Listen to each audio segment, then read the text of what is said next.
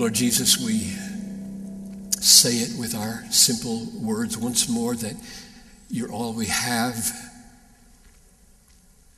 that counts for anything in eternity. Everything else is for your glory, everything else is from you, everything else is through you. And therefore, we say it again use our lives in any way you choose, especially use our lives now to cause each other to persevere. Make us a means of each other's eternal salvation, I pray. Help us to feel the weight of this and know that you will lift this burden and use us in it. I ask this in Jesus' name. Amen.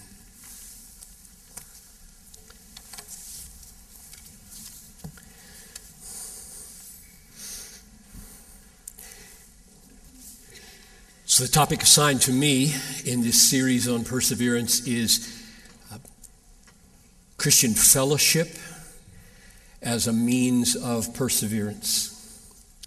So, let's begin with the definition of Christian fellowship.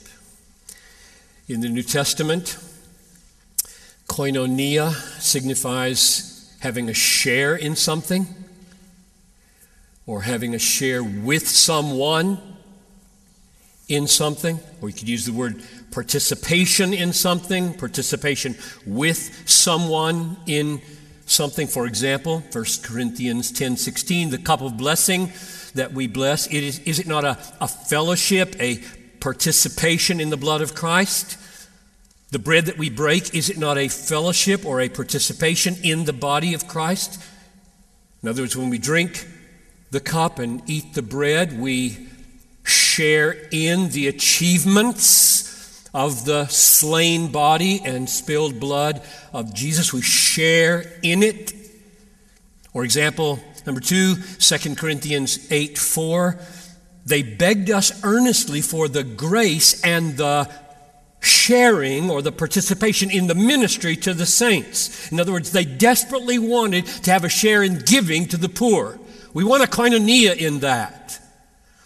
We want to share in that. We want to fellowship in that. Or third example, Philippians 3:10, that I may know him and the power of his resurrection and the fellowship or the sharing of his sufferings. Paul wanted a share in the sufferings of Christ. So koinonia can be a sharing in the benefits of the death of Jesus. It can be a sharing in the financial relief of the poor, it can be a sharing in the sufferings of Christ. So when I talk about Christian koinonia, fellowship, sharing, participation, that's unique to Christianity, I mean a sharing in our union with Christ vertically that involves us in a shared life in that union together in Him. So he says in 1 Corinthians 1 9, you are called into the fellowship of His Son,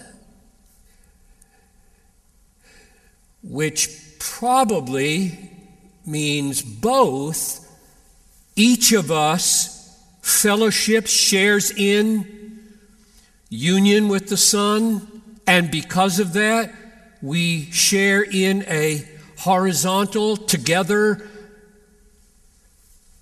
participation with each other in that union. So, fellowship of the Son is probably both every one of us has this enjoyed fellowship this way, and that involves us in a fellowship of the Son this way. And we know that's exactly John's meaning in 1 John 1 3, that which we have seen and heard, we proclaim also to you, so that you may have fellowship with us. So, we tell you what we've seen, we tell you what we've heard, so that you may have fellowship with us in that all that we know, all that we've seen about Jesus, we're telling you so that you and we will share in it. That'll be our common bond. And then he continues, and indeed, our fellowship is with the Father and with his son, Jesus Christ. So when you share with us in the things that we have seen and we have heard, this fellowship is part of that fellowship. And we, in our speaking to you, become the means not just of drawing you into our shared experience of those glorious things, but as you share in them with us, you're sharing with us in the Father and in the Son. So when I talk about Christian fellowship as a means of perseverance, the fellowship I have in mind is this mutual bond. And I think mutual, the word mutual, would be the English counterpart if koinonia could be an adjective. The mutual bond that Christians have with Christ uniting us to Him, which involves us, here's the nub of the matter, which involves every person in this room, if you count yourself a Christian, united to Jesus by faith, involves us in a profound, I wish I had a better word, deep, eternal relationship of love with each other and every other Christian.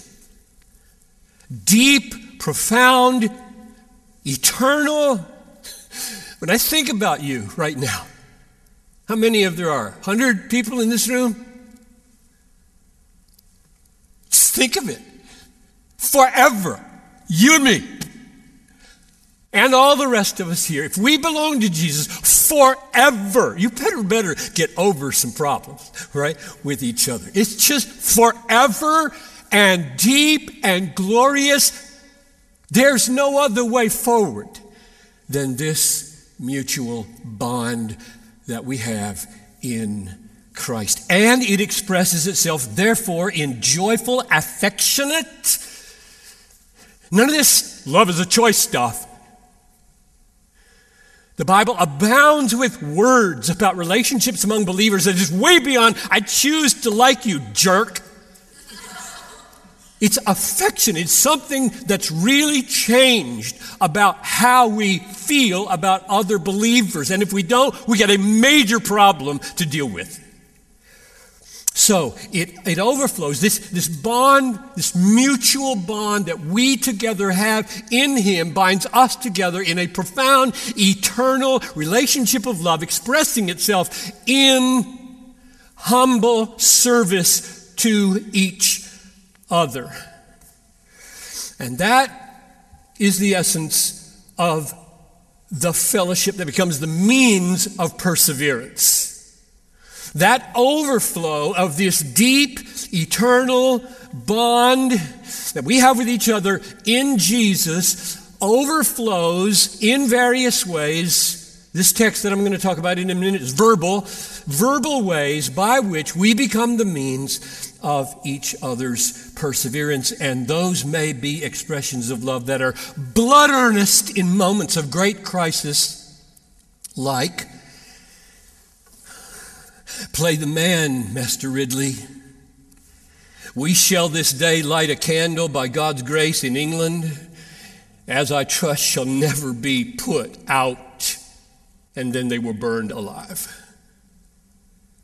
And those words kept him forever. Or, most of us don't live on the brink of that kind of crisis. Just be ready when you do to do that with your mouth. Help the person beside you last. Be ready to do that. Most of the time, Christian fellowship and assisting each other persevere would be more like uh, you will survive these final exams you will live to see another day.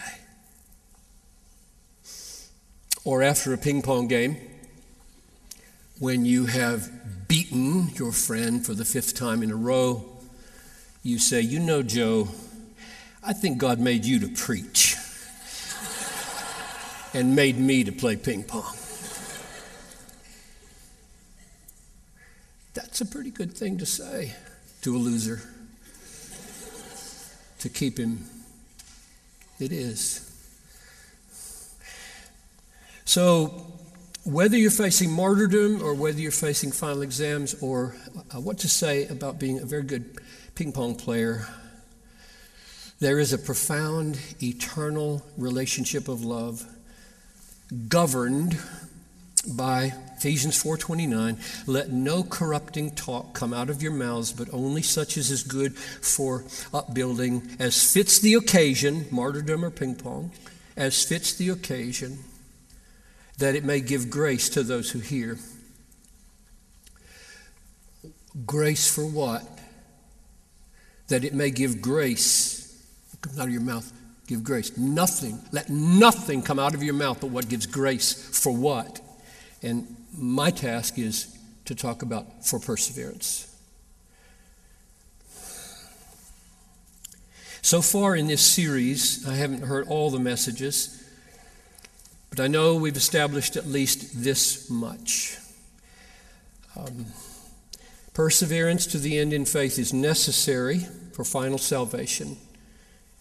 Mark 13 13. No, the one who endures to the end will be saved.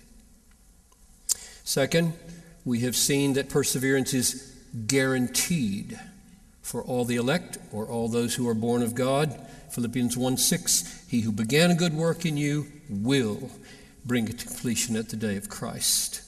And third, we have learned that perseverance is effected by God through human means. And the one I'm assigned is Christian fellowship, and I'm defining it the way I did in order to apply it. The most important passage on this we read already. It's the most important passage in the Bible on Christian fellowship as a means of perseverance. I invite you to to- turn your Bible, open your Bible, and turn to Hebrews 3 12 to 14.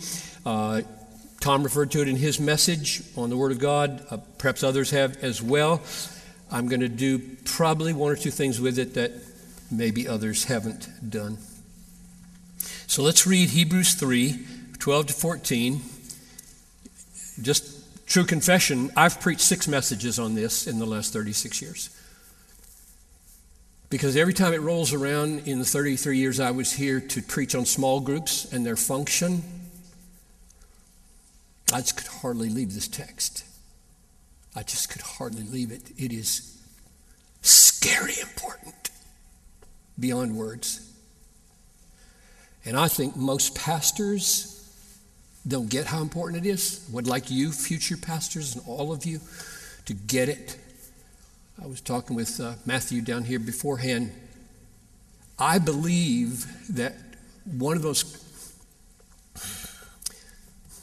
controversial things about the way I went about ministry that I didn't put on the front burner usually, but I believed that every time I stepped into this pulpit, this, this building was built in 1991, so I was thinking about 20 I was done in 13, so that 23 years I preached in this room. Um, every time I stood here, I believed that the salvation of every person in the room depended on what I said. I didn't have the category like preach salvation sermons to get people saved and then preach other kinds of sermons to get them better. I just didn't think that way. Every sermon, I'm after your salvation because of this text. So let's read it. Take care, brothers, lest there be in any of you an evil heart of unbelief, or an evil, unbelieving heart, literally, evil heart of unbelief, leading you to fall away from the living God. But exhort one another every day, not just on Sundays in sermons, every day. That's why it's for small groups, not just preachers Exhort one another every day, as long as it is called today, that none of you may be hardened by the deceitfulness of sin. For we have come to share in Christ if indeed we hold our original confidence firm to the end. So notice first that verse 14 is the ground or the reason for these two imperatives. Verse 12, take care. Verse 13, exhort one another. So, two commands, imperatives, and a ground. Because, why take care? Why exhort one another every day? Because we have come to share in Christ if, if, if indeed we hold our original confidence to the end. It does not say, now the tenses are all important here. Hold me to the fire, Greek students. It does not say, if we hold our confidence firm, we will have a share in Christ. It says, if we hold our confidence firm, we have shared in Christ. Which means perseverance to the end in faith is a necessary confirmation that we've been born again. Necessary confirmation that we've been born again. Making it to the end in faith shows we were real We had indeed come to share in Christ. Now that's the ground of these two imperatives, verses 12 and 13. Take care, verse 12. Exhort one another every day, verse 13. Why should we do that? Why, why should you take care about these people sitting next to you?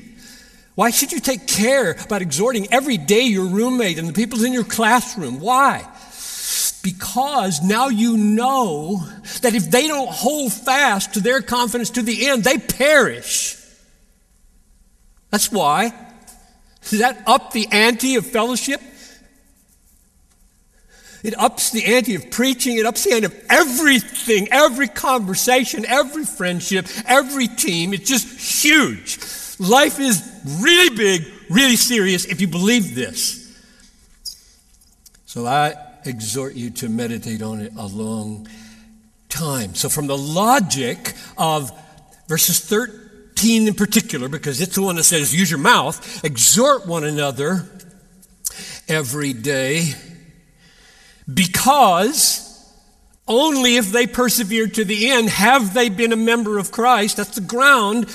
So the motive must be, oh, my exhorting is a means to that end. It's really, really, really important. I got to be about this. This is my calling. The inference from that logical connection between verses 13 and 14 is confirmed now in the way the dynamics of falling away are described. Now, just a little word here about homiletics. Um, I love arcing. I've done it all my life. I mean, since I was 22. Um, and I, I, owe it more than words can say. And, and, I, and we just did it, right? We just did it. I haven't drawn out all the connections, but at least the, the one that makes all the difference for me is the logical connection between verse 14 as a ground and the imperative of verse 13. So that's arcing. Now, I'm going to shift to what I call the reality factor. Now, I just wrote a book on preaching. It's going to be about 320 pages. I finished it two weeks ago. And um, there's a big, big section on this because in my, in my experience over the years, trying to teach preaching, trying to explain things to people, I didn't get this. Can I, just, arcing answers a lot of questions and is essential. What I'm going to do right now is in my judgment, what makes preaching powerful. Um, I'm calling it the reality factor. So if you look at verses 12 and 13, there are at least five major realities behind five words. And arcing doesn't tell us how they work how they relate to each other in life. It doesn't. Well, here they are. Uh, verse in verse um, 13, there's the word hardness. There's the word sin. There's the word deceit or sin's deceitfulness. So now we have three major realities what is hardness? What's it like? What does it feel like? Do you know when it's happening? We're not talking about words anymore. We're not talking about logic. We're not talking about relationship. We're talking about your evening, your morning. What is this like? Or sin. What is sin? Words, words, words. What is it? What's the reality? What is deceit? What kind of deceit? What lies are being told? Do you know the reality you're dealing with? This is what brings you alive. This is what brings fellowship alive. This is what brings preaching alive, is reality. And then in verse 12, you've got the word evil. And you've got the word unbelief. And the logic of how these clauses fit together do not, does not explain how do, how do those five realities work to damn me. Because I'd like not to be damned. And I don't want my roommate or my wife or my daughter to be damned. And I got to know what I'm up against here. So, what, what you have to do is think your way, pray your way into these realities, what you know about them from all the rest of Hebrews what you know about them from the rest of the New Testament, and what you know about them from fighting with all your might that it not happen, and oh, what you learned that way about reality. I know it's dangerous to read experience into the Bible, but I tell you, if you don't have any experience with biblical realities, you'll never know the Bible. Ever. It'll be words, words, words. Everybody will know the difference between those who are just dealing with words, dealing with logic, dealing with clauses, and those who know what you're talking about because they fought it face to face with the devil over and over again. They've dealt with all kinds of failure. They've dealt with triumphs. They know reality. That's what I'm after. That's what's going to make your preaching live. It's going to make your people know I'm coming back next week because I just met reality. He knew my heart. So we got these five realities. Let's just so here, here if, if, I, if I was in a class with you, we'd really work on this for hours. So I've got, I'm in about the next five minutes, I'm going to give you my take on how this works. Okay, so realize this is like 50 years of experience, lots of thinking, like six sermons on this text, and uh, now you judge whether my understanding of these five realities and how they work to kill people is biblical. There's a catastrophe about to happen here, and uh, you are partly responsible to keep it from happening, according to verse 13. And here, I think, is how it happens. Let's start with sin. So I'm thinking through these five things which is at the bottom, which causes everything. How do they all relate? Are they the same? So the way you think about arcing does affect how you think about words. Sin. Sin can be spoken of as subjectively, it's something I feel or do, or objectively, it's out there trying to draw me out to feel it or do it. And in either case, whether subjectively already operative in me or objectively pulling me to it, either way, sin is deceitful. It is, in its essence, a preference. I didn't mean to bring deceit in yet. That's going to be reality number two. Let's stay with, with uh, sin. Sin is, in its essence, not its totality, but its essence. You better get to the bottom of sin and think essence, a preference for anything over God. Now, we have to talk a couple hours about that. Check that out all over the Bible. At its essence, sin is preferring anything to God. If something is becoming more desirable, more preferable, you are sinning in essence. That's the bottom of every sin. Of course, there's adultery, there's lying, there's all kinds of uh, stealing, and, and every manner of outward expression that's not the essence of what's going on that creates the greatest problem in the world, namely the wrath of God against us, not just people being hurt. So, the essence of sin is a preference for anything over God. Therefore, here we go. All sin is deceptive. It's luring us to believe a lie. So now we're into reality two deceit. Right? So get, get the word deceitful here. All sin is a lie, therefore nothing is more preferable than God. Or since nothing is more preferable than God, sin, which is a believing that something is more preferable than God, is always a lie. Because nothing is more desirable than God. Nothing. And if you are lured, if you are being lured into believing that it is, you are in sin. Third reality when that deceit of sin insinuates itself, I tried to think of an analogy here. I just don't know enough about biology or icebergs or just you, you help me here. When it insinuates itself into the human heart, one description of what happens as the deceit starts going into the heart is hardness happens. Of course, you lovers of C.S. Lewis got the ice just spreading.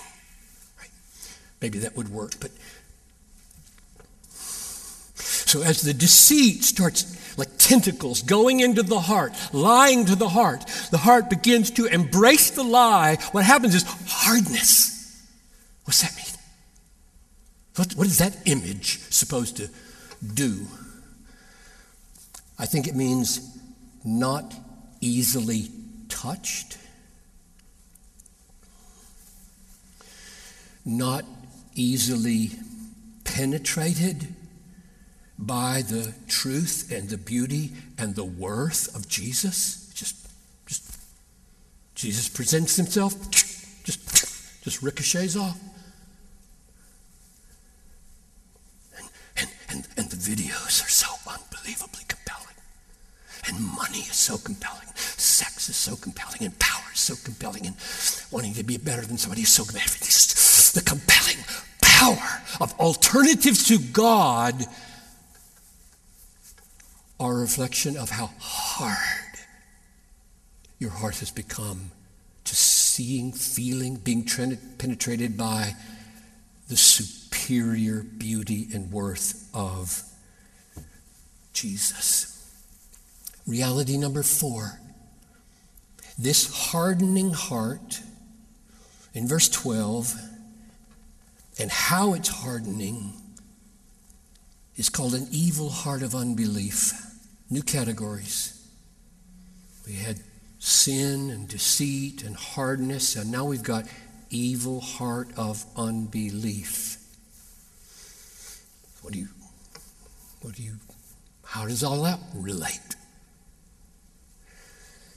My take is unbelief is another way of describing what happens as the truth and beauty and worth of Christ become less and less desirable, less and less able to penetrate. It's called unbelief. It's just another way of, of describing, which, which has mega implications for how you pursue faith and preach faith. Because it means faith, in its essence, is not a mere assent to truth about Christ, but a heartfelt embrace of all the beauty and value of Jesus. Faith is, at its essence, the embrace, the receiving of all the beauty and all the truth, all the wonder of what it is to have God for you in Christ. It's a, a, a receiving and embracing, a delighting, a being satisfied. You believe that about faith? Change everything you do. Everything you do in ministry.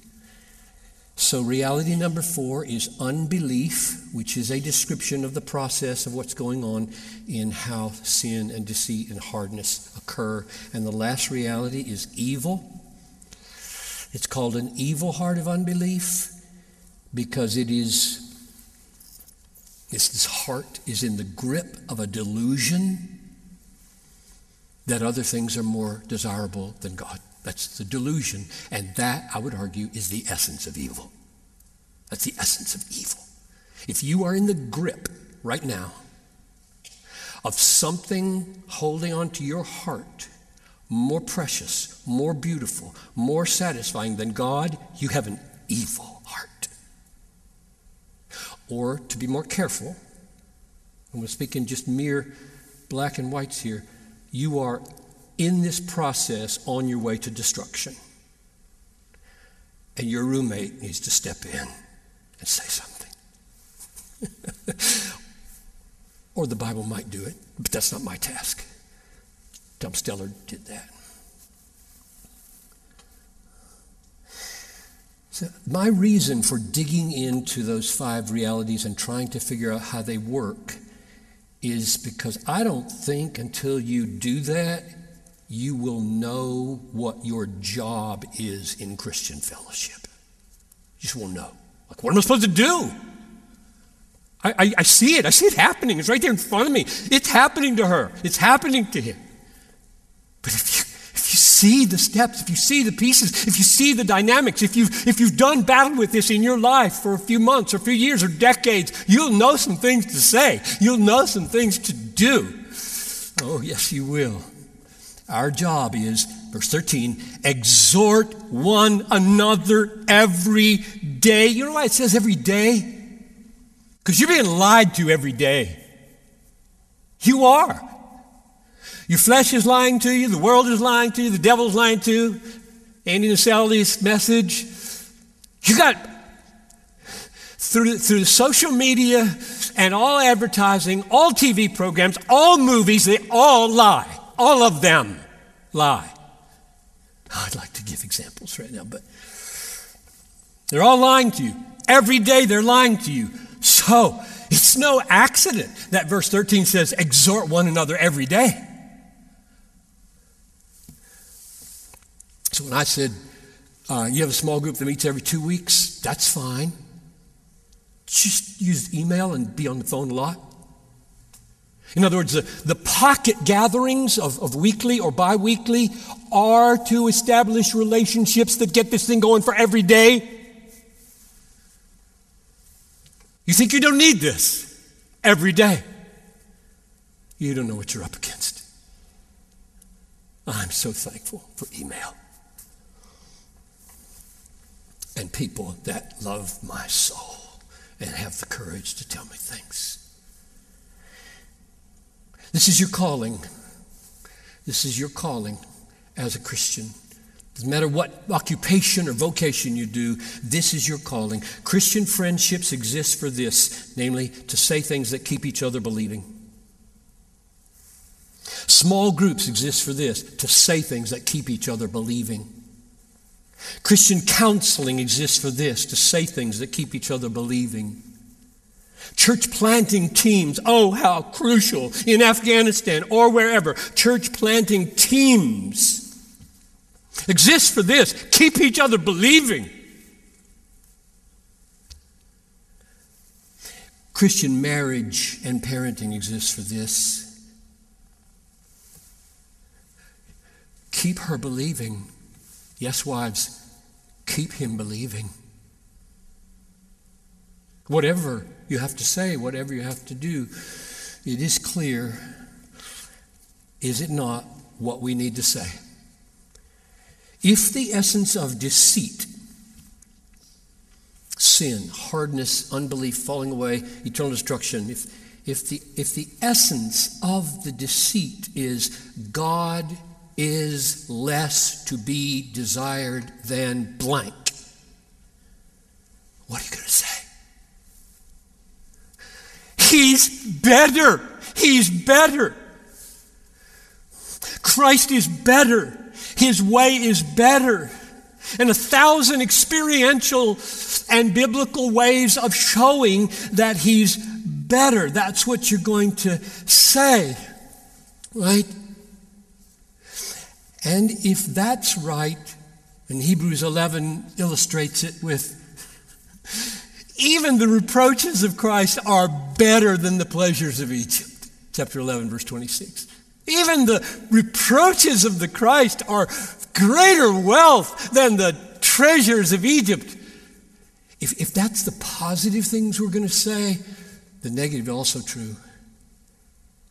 You're going to die if you don't turn around. You're going to say, the pleasures of Egypt are fleeting. Don't go there. You will perish in the Red Sea. If you go there, you'll die in the wilderness. If you go there, and we will warn them. I have a letter here. This is sent to me. I love to save letters. This is back when people wrote letters, 1992, handwritten by a young woman who was going here in the 80s. And she was living in fornication, and her conscience was bothering her. And uh, she came to see me. We drew that out. And after a little while, I said to her, You know, don't you, that if you continue in this, you'll go to hell. is what she wrote seven years later. 1985, so was written in 92. 1985. I wonder whether you remember a very much younger me sitting in your office and telling you I was afraid God would have to use car accident or some other awful event to get my attention. You pointed out that the consequences of my deliberate choice to continue sinning would be nothing short of hell itself. No one had ever before told me I was headed for hell. Missionary kid that I was, saved in quotes at age six. It was a turning point in my life. And I have wanted to thank you and tell you that ever since. I assured mom that a warning such as that in 1985 conversation made me feel the more loved after I heard what you really think of it in listening to your message. That you cared enough to tell me, a stranger at the time, means more than ever with the echo in my ears. Your compassion came through to me. You say he's better, and you say, if you don't turn and fight this, you're going to perish. You say that to your roommate. You say it to your child.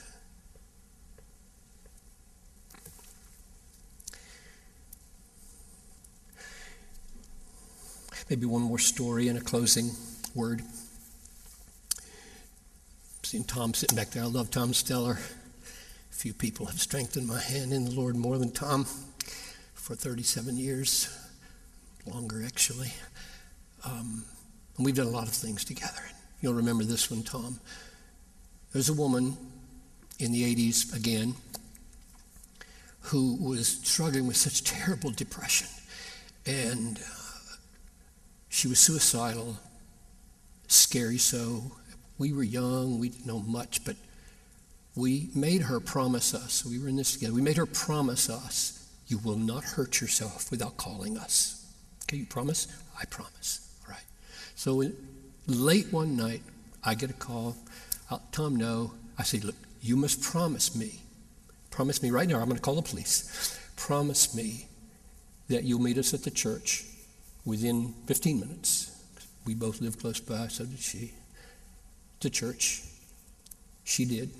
The building is gone now, but I can picture where we sat in the 1914 building. And we sat with her, how long, Tom? Two, three hours. The darkness in that room spiritually was awful. You could just see it was like a huge, heavy, wet, dark blanket. Everything about her was oppressed.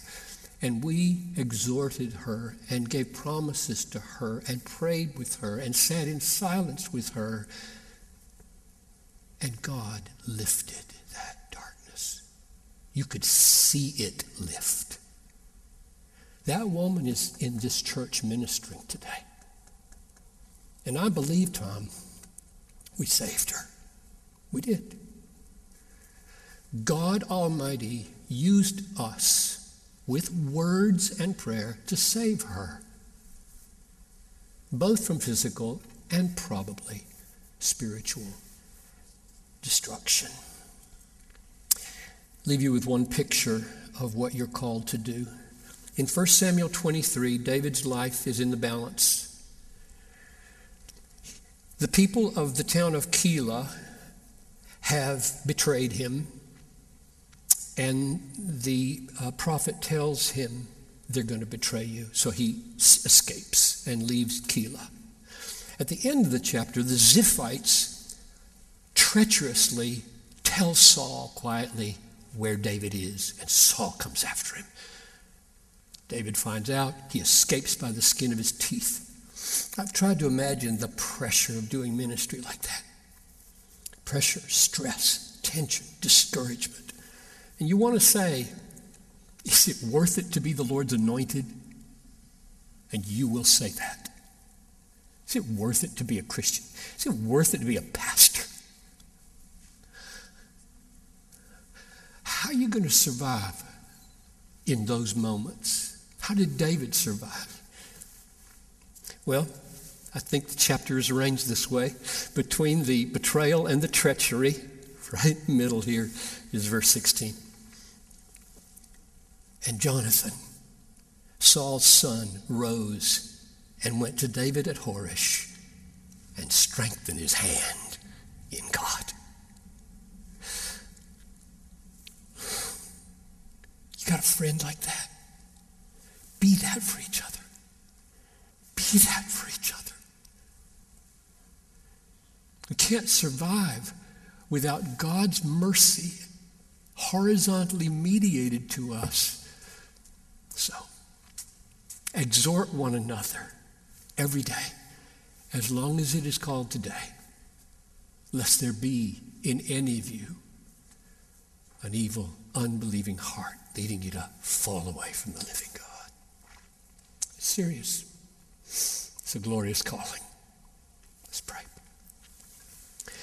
So, Father in heaven, in this room right now, I know that there are folks who feel like their heart is becoming hard and untouchable by your supreme and superior beauty and worth. And I, I just plead for them right now that they would wake up.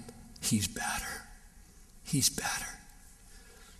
And to go the other way holds no future, only tragedy. So put these folks into sweet communion with each other, deep and eternal, with overflowing words of rescue. I pray. In Jesus' name, amen. You're dismissed.